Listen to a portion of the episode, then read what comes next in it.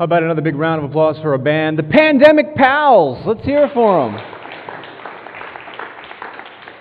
It's not a very clever band name, but I thought it was cute. The Pandemic Pals. Hmm? They were pals before the pandemic. But thank you so much to our band, and thank you all for worshiping with us today, in person and online. We're so glad to have you with you. We are in part three of a four part message series, and those of you who are newer to Hope, this is essentially what we do. We preach, or we teach, or we give these messages in a series. We take a topic and we talk about it for a number of weeks until I've run out of stuff to say or until you're sick of hearing about it, whichever comes first. So that's what we do here. We are in part three of a series that we are calling This is the Test. This, this right now, this is the test. And what we know about life is that as we journey through life, we are faced with certain challenges and obstacles, certain periods of being tested. And from a, a, perspective that's outside of Christianity, people believe that whatever doesn't kill us can make us stronger. That's a saying, right? And some of us believe that, and Kelly Clarkson wrote a song about it. Whatever doesn't kill us makes us stronger. But there is an element of truth to that. Now, those of us who are believers, those of us who believe the Bible and what the Bible says to be true, we are taught in Scripture that we will go through periods of testing. It's not random. In fact, Peter tells us don't be surprised when you are tested. This is part of life. Uh, in fact, let me read to you um, James chapter 1, verses 2 through 4. Listen to what James has to say. Count it all joy, my brothers, when you meet trials of various kinds. You want me to, you want me to count it as a joy when I'm being tested and when I'm going through trials? That's what James says. Count it all joy, my brothers, when you meet trials of various kinds, various kinds of trials. In situations where you might find yourself out of work, consider that a joy various kinds of trials, when you're faced with some kind of political oppression, consider that a joy. When you're faced with things like, oh, I don't know, uh, a pandemic, consider that a joy. When you face these trials, why should we do that, James? For you know that the testing of your faith produces steadfastness. There's a word we don't use all that often, but I like it. Steadfastness, right? having that firm foundation. This testing of your faith produces steadfastness, and let steadfastness have its full effect that you may be perfect and complete, lacking in nothing. Now, those of us who are followers of Jesus Christ, we believe that there is a process that is going on in our lives, a process of being reshaped and remolded. In Romans chapter 8, verse 29, Paul talks about this being conformed into the image of Jesus Christ, that we're being reshaped, right? It's not as if we become Christians, we say some kind of sinner's prayer, and then boom, hey, we're different. I mean, that can happen. I mean, anything's possible through Christ, right? But that's not the normal way things happen. Normally, we go through life and we are molded and shaped and we become more Christ like. And that question has been asked well, how does that confirmation process work, the conforming process work? How does that reshaping and molding process work? How do we do that? Is it by studying the Bible? Well, sure, that helps. Is it by going to worship services? Absolutely. That, that feeds into that process of becoming more and more Christ like. But if you want to see accelerated growth, acceleration in that reshaping process, you go through trials. This is it. This is where we become more Christ like.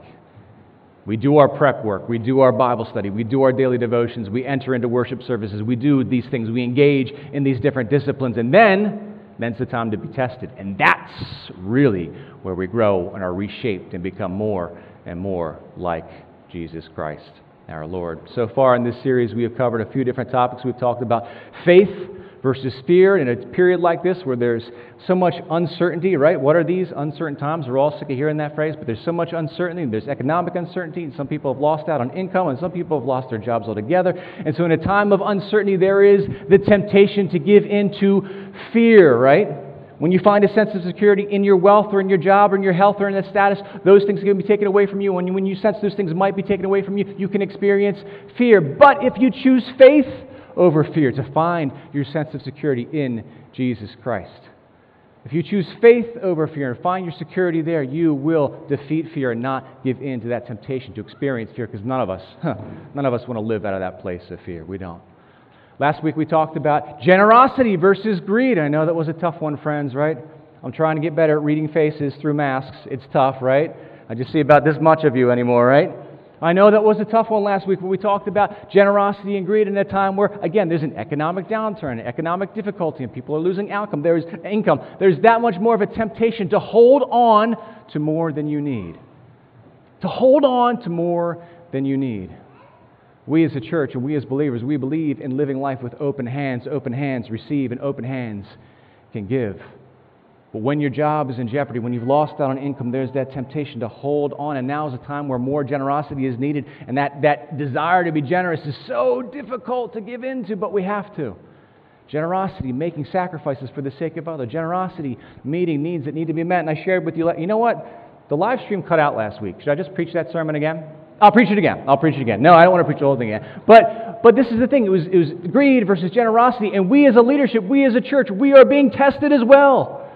You know, here we are, and we have, we have this first for us as a church. For the first time in our history, our weekly average giving is low. It's the first time that's ever happened. Praise God, it's the first time. Am I right? Amen? Praise God. It's the first time. We're about $300 a week below our average weekly need. Oh no, should we panic? Should we be afraid? Or should we give more now? We've decided we need to lean into generosity. We need to give more now. We need to pass this test, right? And that's one of the reasons why we've decided to give our friends in Kenya an additional $5,000 in support. It's not intuitive. We could easily hold on things, but we're saying, no, now is the time to give, give, give, and live into generosity. And we encourage you to live the same way. Live life with open hands. Open hands can receive, and open hands can give.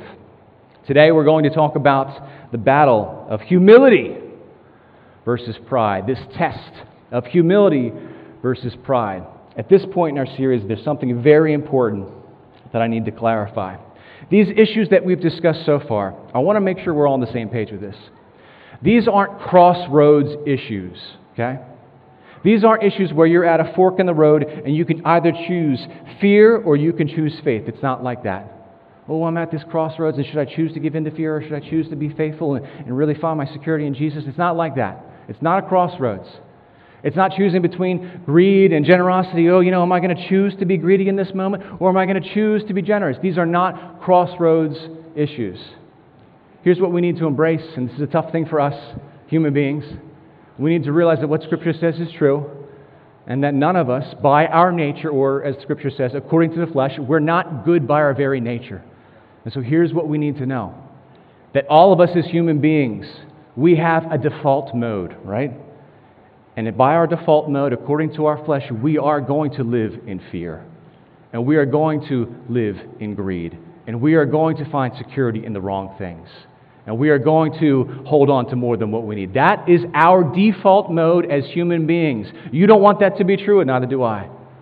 But without intentionality, we're going to stay in places like that places of fear, places of greed. And pride's the same way. It's not a crossroads situation. Hmm, should I choose to be humble or should I choose to be pride? If you don't make a choice, your default will be pride. If you don't make a choice, your default will be fear. Your default will be greed. We need to choose otherwise to get ourselves out of this place. It's not a crossroads situation. Does that make sense? We might not like it, does that make sense? Okay. So we move on to humility versus pride.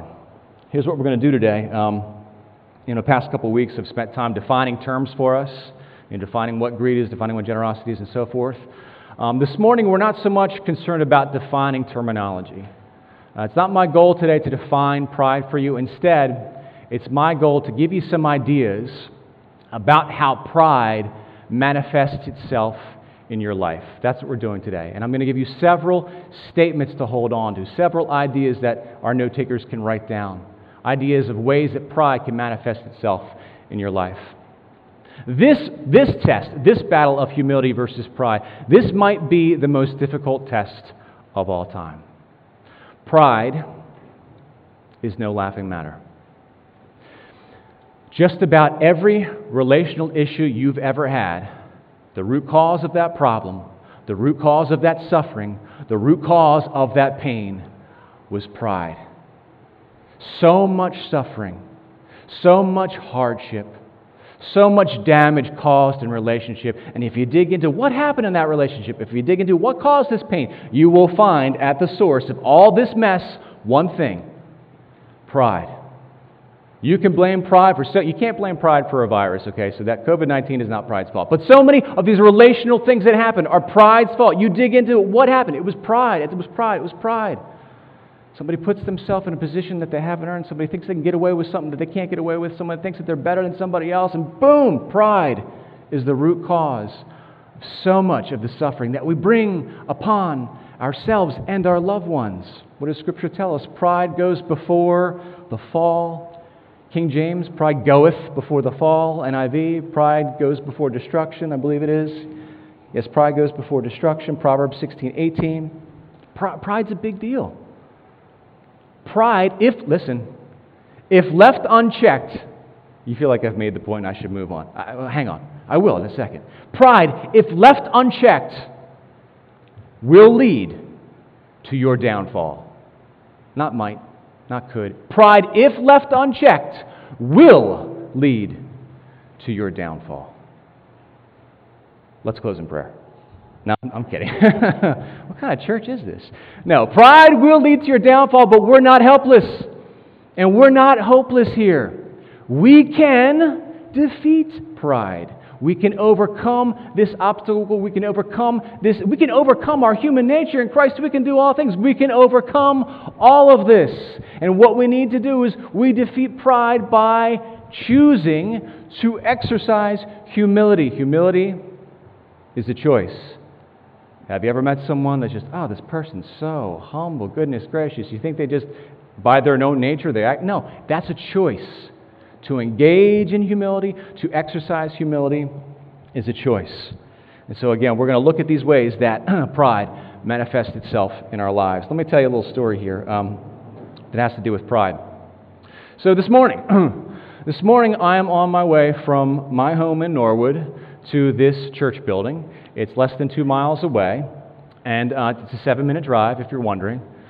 And so I get in my car to make this trip, and I like to be places early. Are you one of those people that like, if I'm on time, I feel like eh, nervous. I like to be places early.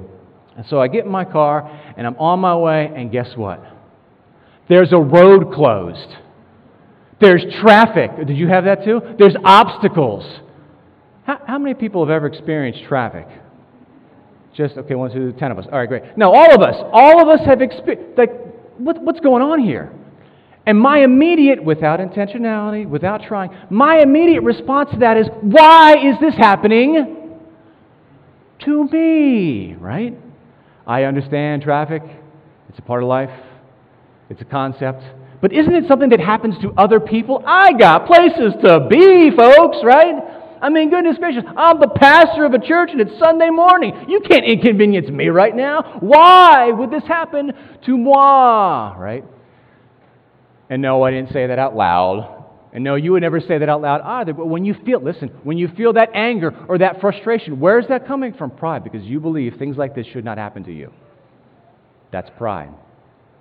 Pride, you ready, note takers? Here's your first one. Pride is believing you deserve better. Pride is believing you deserve better. I don't deserve to be inconvenienced. I deserve better than this. Pride is believing you deserve better. All of us, everybody watching, everybody participating in worship this morning, we all have our pandemic stories, don't we? Stories of being inconvenienced. Well, that's putting it lightly, isn't it? Stories of the hardships that we've gone through. We all have our pandemic stories of disappointment. And this morning, I'd like to share with you my pandemic story of disappointment. Now, your, your story is probably worse than mine. You've probably experienced a tougher time and more hardships than me, and so let's not compete. I'm not trying to compete with you. That's weird that we do that, isn't it? We compete. Who has the worst stories? Let's not do that today, all right? Because you would probably win that competition, right? You have your story, I have my story. Let me share, let me share with you my pandemic story of disappointment. And I have to go all the way back to the early 90s. That's where my story of pandemic disappointment begins. In the early 90s, I was in seventh grade and I went through confirmation class at my home church. It was a Methodist church. I didn't even know Methodists did confirmation. I thought that was a Catholic thing. Guess what? Methodists do confirmation. So I was going through confirmation class, and it was my second time to go through confirmation class because it didn't take the first time. That's a long story. Anyway, I'm in confirmation class for the second time, and we get to confirmation Sunday, and all the students stand up, and one at a time, we get our little certificate, and we, give our, we get our offering envelopes. I think that's what confirmation was about. Now you're supposed to give to the church. I'm in seventh grade. What am I supposed to give? Anyway, I got my box of offering envelopes and I sit down, and the confirmation leader, he stood up and he said something about each one of us students. And so there's so much I don't remember about that day. But that teacher, he stood up and he said, Josh, I can see you one day teaching the Bible. I thought, what? No, no, no, no, no. That's not me. You see, I, that's not my plan for my life. And quite frankly, I'm too cool and too good looking to be teaching the Bible, okay? Right? That's what I thought at seventh grade. We're talking about pride, right? It's not that funny, all right? and so that's what I thought. But that caught my attention. And that, that hit me. That hit me in my spirit. Why would somebody say that? And so, what do you do when you feel like you might be called to do something for God? Well, what do we do? We, we ignore it, right? And we try to ignore that voice and we shut it down and we push it aside. And so I went about my life and I grew up and I turned 18 and I had different plans for a different career and I went to a different school for a different thing. Long story, long and boring story, very short. I end up back in this area and what do I start doing? I start volunteering at my home church with the youth group volunteering at that point in my life. I had read most of the New Testament. I'd read Matthew, Mark, Luke, and John, so that qualified me enough to be helping with the youth. And I wanted to give the youth the experience that I felt like I didn't really have as a teenager in that church. And so that experience became a job opportunity. I interviewed for this job to be the youth director at my home church, and I was grossly underqualified. Like, it's not even funny, man. So unqualified for that. I would never have hired me, right? But I had vision, I had this idea, and I wanted to teach people about the real Jesus, the Jesus of the book of Matthew, the Jesus of the Sermon on the Mount. In fact, most of my tenure as a youth director, we just went through Matthew. Isn't that right, Kelby, right? We just talked about, Kelby was there. We just talked about Matthew over and over and over again, Sermon on the Mount. We just talked about this stuff because I wanted to introduce kids to Jesus, and so we do this, and quite, quite early on, I realized that I'm not qualified to do this, and so like I got to go to Bible school. So I went to Bible college, PBU, Philadelphia Biblical University. It's called something different now. Cairn, Cairn, is that what's called? Yeah, there we go. And so I went there to try to get better equipped to do this job. Flash, flash forward to the future, and I leave that job and I take on another job at another church in Thornton. So that was a full time job. They were looking for a director of children's ministry, which I was fine with because I never wanted to be a pastor. I'll go to a Bible college, that's fine. I'll even work in a church, that's fine. But there is a line that I have drawn in blood that I will not cross. I'll work for a church, but I will not be a pastor. And so I took that job. And my first week there, they said, by the way, we're going to make you a pastor. All right, see you. I'm like, oh, what? I didn't sign up for that. I didn't sign up for that. That was a milestone moment in my life because I needed to make a decision. Do I walk away from this? Do I push back against this? Or do I just lean into this? What's happening? What's been thrust upon me here, right? That's a dramatic way to put it. And so I say yes. I say yes. And that was a milestone in my life to say yes to that opportunity and I realized I needed some more education. So I went to seminary, I learned more things. And then in seminary, I learned about what being a pastor can be, and I learned more about what church can be and what church should be. And I realized we need to do some church stuff right here in my hometown.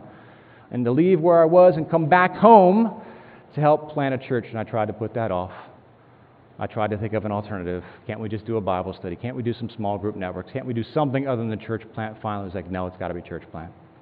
And so I met with the leadership of the church that I was a part of, and I said, here's what I got to do. That was a milestone in my life because it was a point of no return.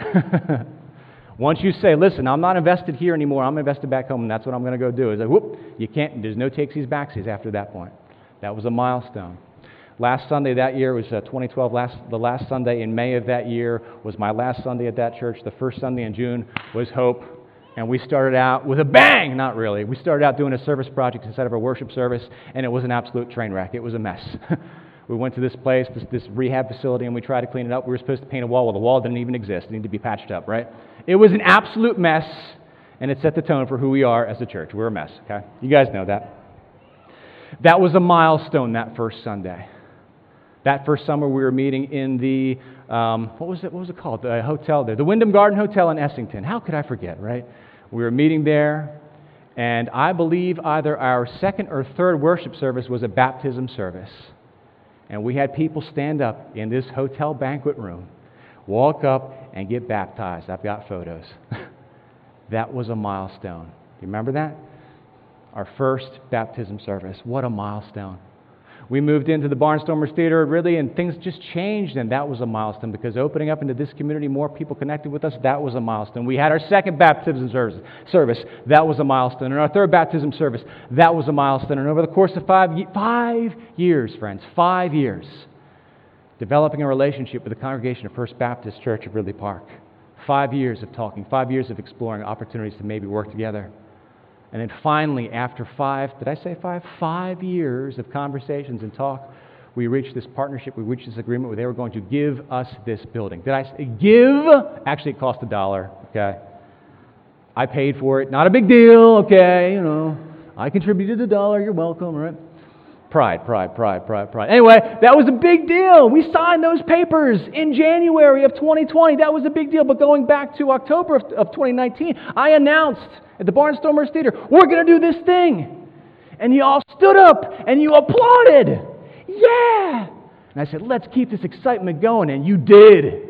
Those of you who've been members of this church, you did. And you came here for those work days, and we were excited about that. And we had this, we had a big, big milestone that we are about to get right to the top of. Easter, that was the plan. Easter 2020, we're going to have our big grand reopening in this space. And we're going to bust open these doors. And we're going to invite everybody and their mother into this place. And we're going to preach the gospel. And people are going to meet Jesus. And we're going to transform this community. Yes! And we were pumped. And I was pumped. And it was taken from me and it was taken from me. The years of work and sacrifice and enduring ridicule and criticism and sacrifice. Did I mention sacrifice? And watching my peers climb the corporate ladder as I'm sinking into obscurity. But there was this big milestone. Finally! I mean, come on, guys. Don't I deserve this grand reopening? Don't I, after all this work, don't we deserve, don't I deserve to get to this place and have this grand opening and throw open these doors and preach the gospel? Don't I deserve this? I mean, God, after all I've done for you, don't I deserve this? Pride. The answer to that question is very simple no. No, I don't. Oh, okay. Okay. Listen, that's my story, but it's not just my story. So many of you have been part of this church. So many of you, like I said, you worked hard and you were here for those work days, and we filled two, count them, two 30 yard dumpsters. Am I right? And we had 30 people here, we had 40 people here, and we had 60 people here doing this work, and they'd come in from doing that work, and we'd have lunch right here in this sanctuary, and people are laughing and having a good time. Why are we having a good time? This is hard work, but we were excited. And those of you who were Christians before you started coming to Hope, you were believers already, and you left something better to be a part of this. To be a Christian and connect with this half baked thing that we call Hope Community Church is a huge sacrifice, and I wanted this milestone for you. Because I feel like you deserve it after all these years of being part of our church, after all these years of sacrifice, after all these years of sacrifice upon sacrifice upon sacrifice, you deserved an opportunity to have this celebration, and it was taken from us. Didn't we deserve that? To have that celebration? No. Pride is believing we deserve better. No, we didn't, we didn't deserve that. Listen, all of you, you've got, you've got your individual pandemic stories of things that you were looking forward to, of things that were taken from you. Goodness gracious, our graduates. Oh my goodness, college graduates, high school graduates, and you work so hard. And it's like, you just, you, you, you got to get to that day where you wear your gown, your funny little hat, the thing over there. Why do we still do that? It's so antiquated, whatever. But you deserve that day to get your diploma and have your picture taken and shake the hand or whatever it is. Don't you deserve that? Listen, I'm going to say yes, but from God's perspective, do any of us really deserve that? And some of you with young families, you're just starting out and you're investing and you're doing all the right things, aren't you? You're doing all the right things and you're honoring God with your finances and you're giving and you're saving and you're being responsible and you got that job security and you bought a house that you could afford. It was in your price range. You did everything right. And then you lost your job. Don't you deserve better than that? Sermon on the Mount. Jesus tells us God sends his rain on the righteous and the sinners, the righteous and the unrighteous. We all face trouble. Jesus told us at the Last Supper, in this world you will have trouble. Why do we think? Why do we think that we're the exception to that?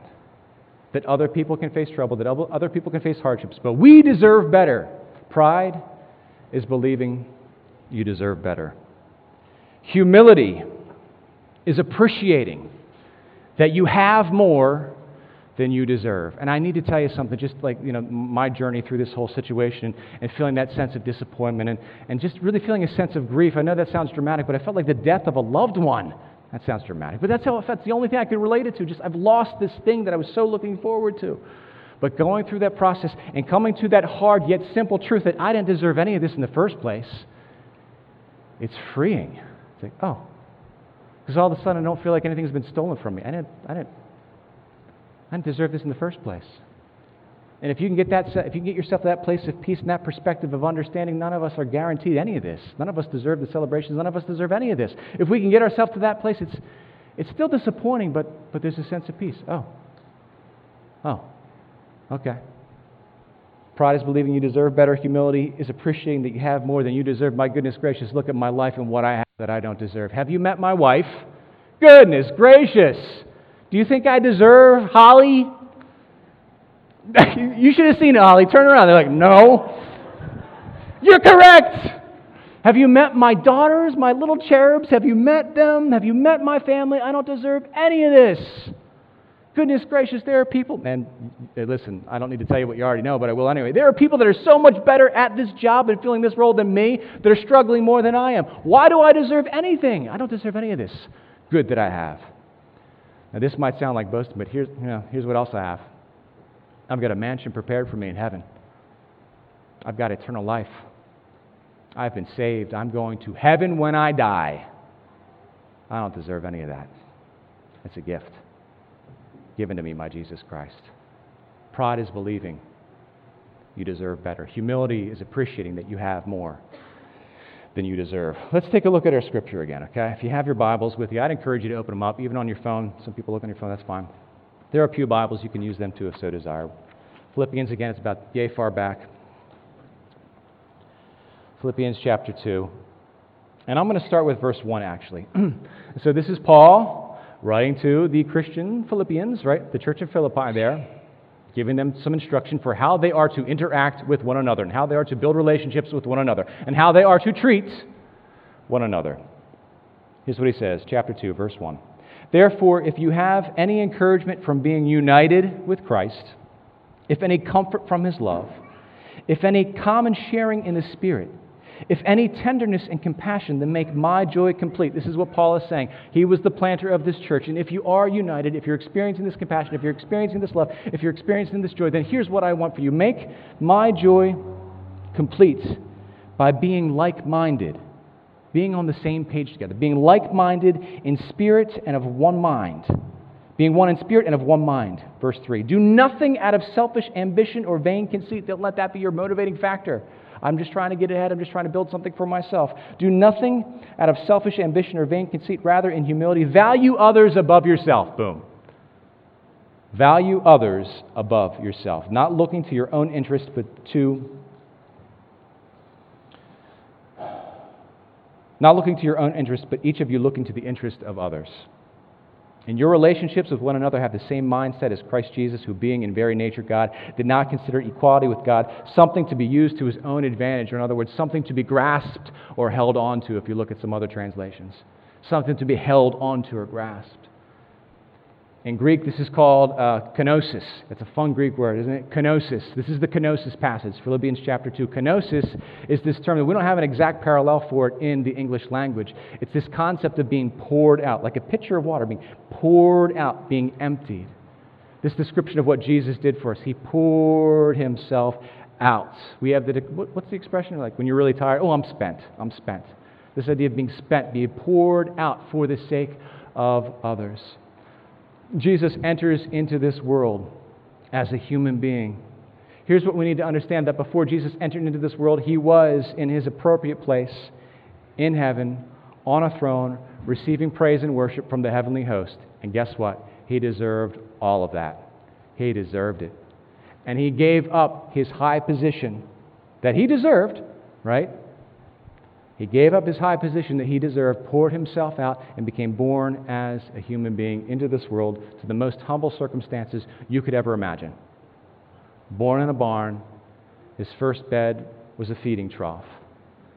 He gave up everything and entered into this world with nothing.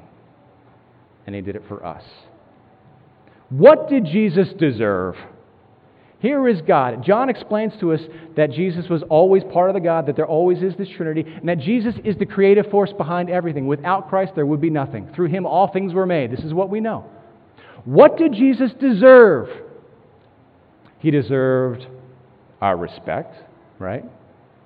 He deserved our listening ears. Preschool teachers, is that a phrase you use? Let me have your listening ears. Jesus deserved our listening ears and our attention. He deserved our obedience.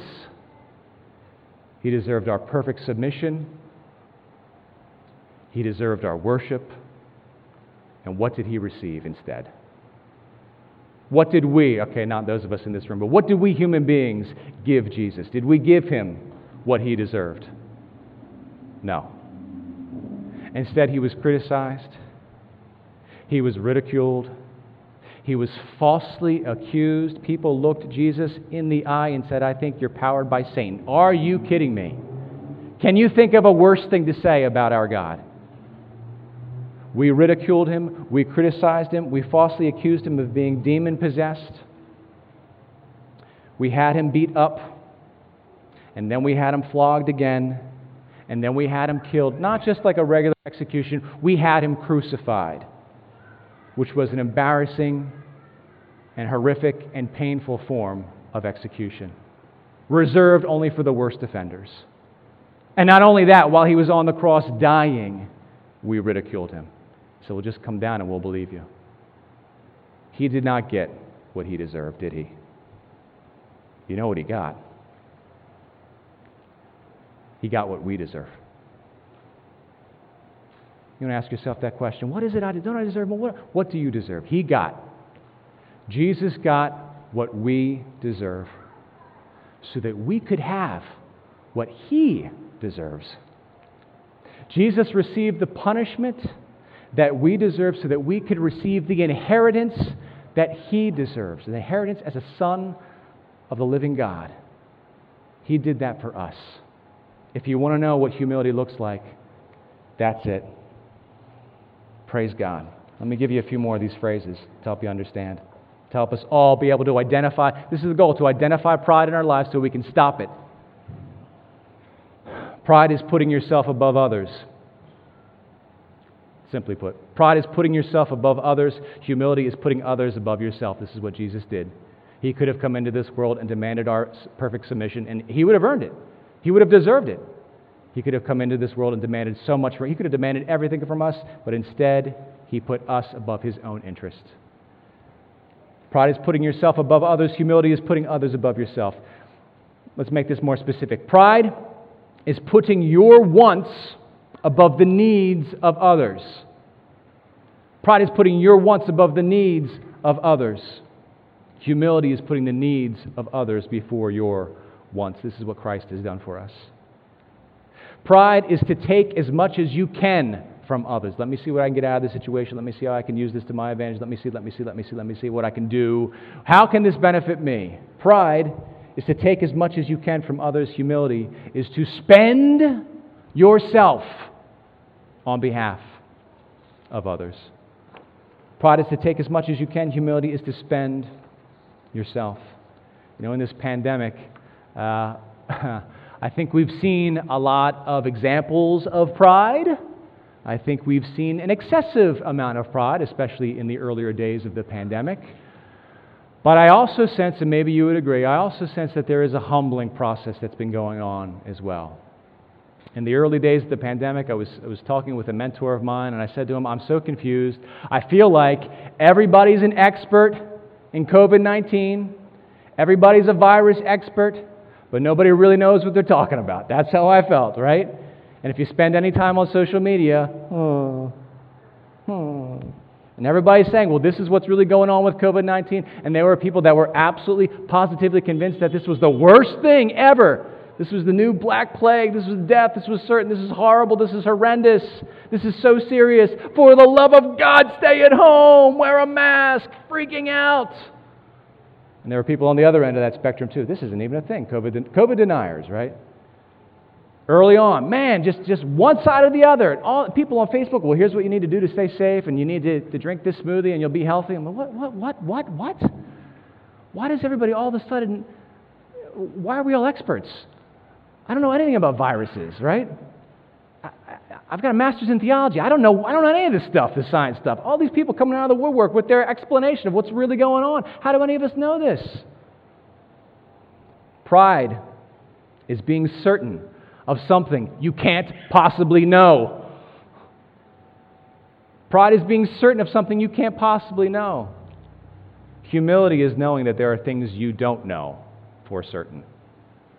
Humility is knowing that there are things you don't know for certain. More recently, in my conversations, and maybe you've noticed this too, there's a phrase, and when I hear this phrase, I put it out, oh, you just said it. You just said the phrase. There's a phrase that I keep hearing I don't know what to think. I don't know what to think, right? And the people that were on the extreme ends of the spectrum, uh, spectrum as it relates to COVID 19 now, they're like, I, I don't know what to think as time goes on. I'm not sure that it's the worst thing ever. I'm not sure of, you know, that it's not that bad. I, I, I just, I just, I don't know. I don't know what to think. Have you heard yourself saying those words? I don't know what to think. Pride is being certain of something you can't possibly know. Humility is knowing that there are things you don't know for certain. Pride is seeking out evidence that validates your perspective. Here's what I believe about fill in the blank. Here's what I believe about COVID 19. Here's what I believe about political policy. Here's what I believe about God. Here's what I believe about religion. And then you go to the internet and you seek out evidence that, quote unquote, proves your perspective to be correct, right? Why is there so much division in this world, in our nation, within the Christian community? Why is there so much division? Because all we're after is seeking out evidence that supports what we already believe to be true. And then we put it online and say, see, told you I was right. We're children. Pride. Pride is seeking out evidence that validates your perspective. Humility is a quest for truth in all things. Well, this is kind of how I feel about the, you know, the, the pandemic situation, but let me do some exploration here. Well, this is kind of how I feel about God, but let me explore. This is kind of how I feel about religion, but let me explore because maybe, maybe what I'm thinking about, I don't know. You know what? Somebody told me something that I don't agree with, but they may have, may have a point. Let's explore this. Let's seek this out. Humility is a quest for the truth. Pride is giving an answer when you don't know the answer. Have you ever been in that spot? And that happens to a lot, a lot of Christian people where somebody asks you something about what it means to be a Christian, somebody asks you something about the Bible, and you feel like, well, I'm a Christian, so I should probably know the answer to this, so I'll just make one up. But that never happened to you? Just me then? Okay, that's fine. But here's what I discovered you can say, I don't know. You're not expected to know everything that there is to know about anything, right? Right? People ask me questions about God, and I say, I don't know. People ask me questions about why did God allow this terrible thing to happen? Why did God allow that child to die? And I could say, well, God has a reason for everything. I could say that. But I'd rather just say, I don't know. Because I don't know. And because I can't know the unknowable. And neither can you. There are things we just can't know. Pride is giving an answer when you don't know the answer. Humility is saying, I don't know, when you don't know. Humility is saying, I don't know, when you don't know. Pride is forming an opinion when you don't know the details. Pride is forming an opinion when you don't know the details. My goodness gracious, this, this is you know, beyond the pandemic situation that we're in right now. But over the past several years, how many people have been found guilty in the court of public opinion before their case goes to trial? How often does this happen? And my concern is that the, public, the court of public opinion might one day have an impact on the actual judicial system. How often does this happen? There's some wild accusation in the news. Maybe it's true, maybe it's not. We don't know.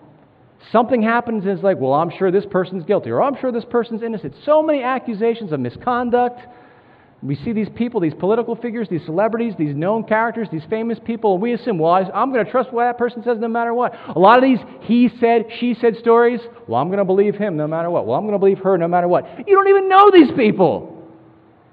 Forming an opinion before we have the details. Pride is forming an opinion when you don't know the details. Humility is an effort to remain objective while you gather details. I don't know yet. You know, over the course of, of of being a pastor over these many years, um, there are times where I have felt pressured to speak about a certain subject. Hey, something happened in the news. Are you going to talk about it? It's like, well, let's wait and see what actually happened. And there have been multiple times where I'm glad we've waited. something happens on Saturday night. Oh, let's talk about it Sunday morning. Well, let's see what actually, let's see what actually happened here. Let's not jump to assuming we know what actually happened. Let's gather the details.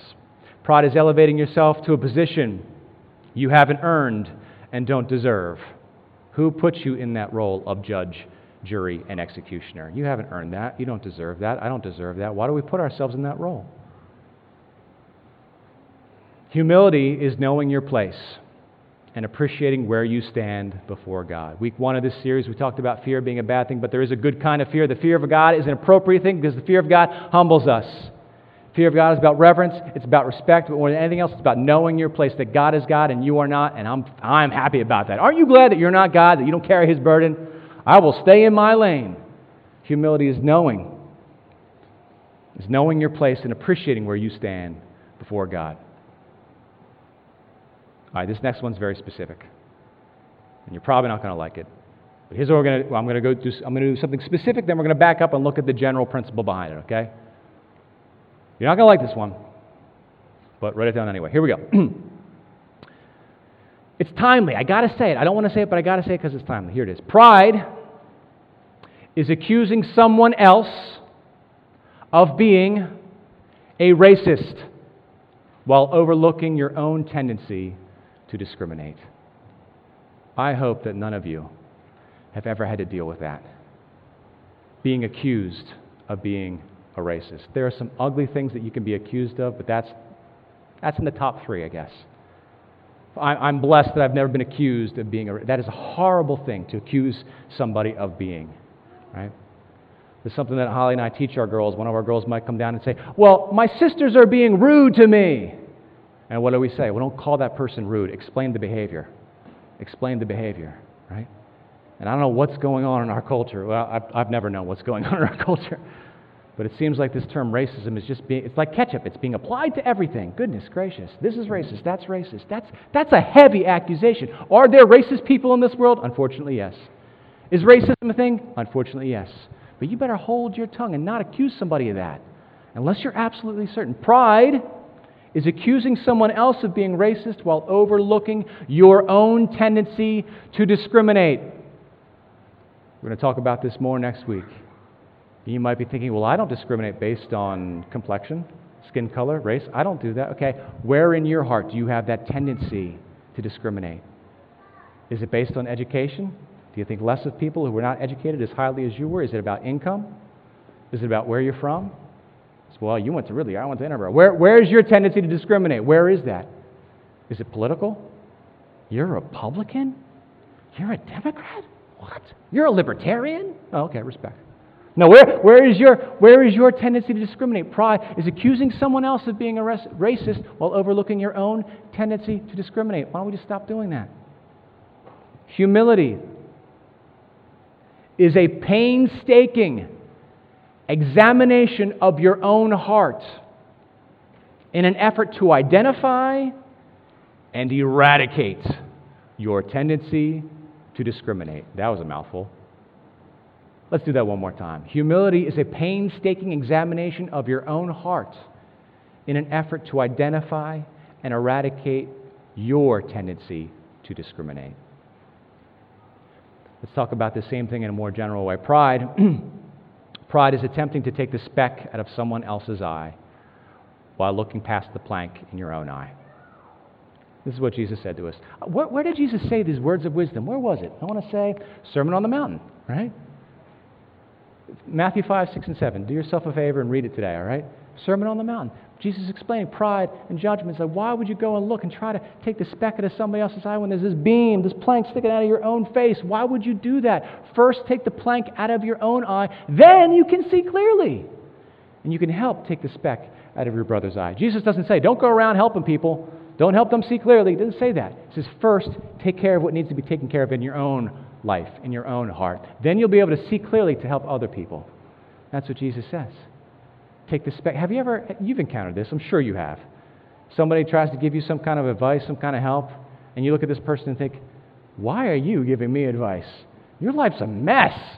Your priorities are a mess. Your relationships are a mess. Why don't, you know what? Why don't you go take care of you and I'll worry about me, all right? Maybe once you get your life together, maybe then I'll accept some advice from you. Have you, just me who's felt that way? Okay.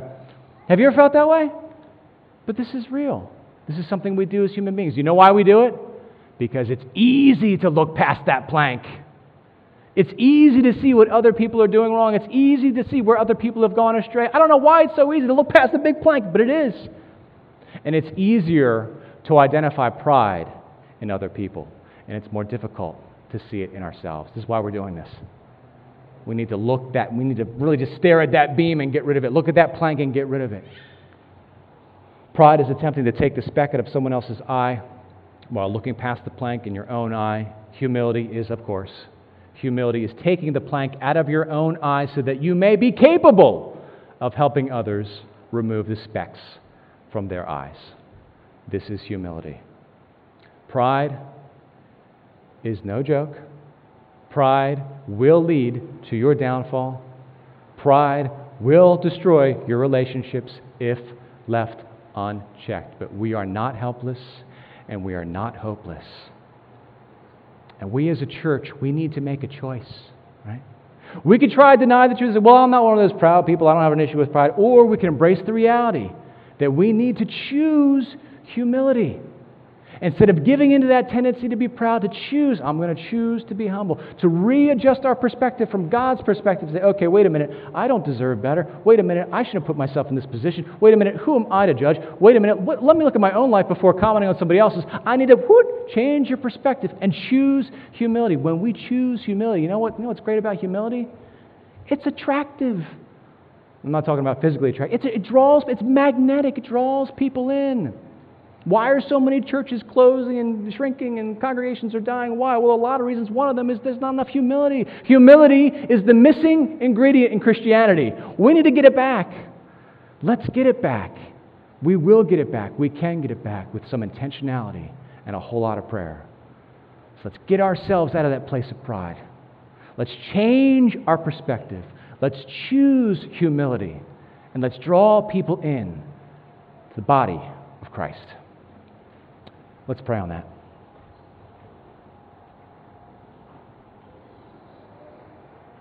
Father God, you know my weakness.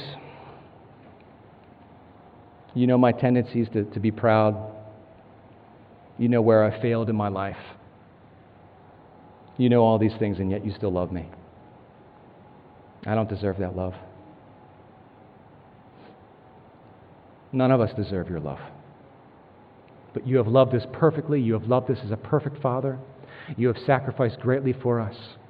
And Lord Jesus Christ, you gave up everything so that we could have what you deserve. Jesus, we thank you for what you've done for us. We appreciate what you have done for us. Father God, allow us to see ourselves from your perspective. Allow us to see others from your perspective. Allow us to be able to choose humility. Give us the courage to choose humility when the world around us is choosing pride. Humble us before you, God. Keep us humble. Keep us serving you. Keep us loving others. We pray all this in Jesus' name. Amen.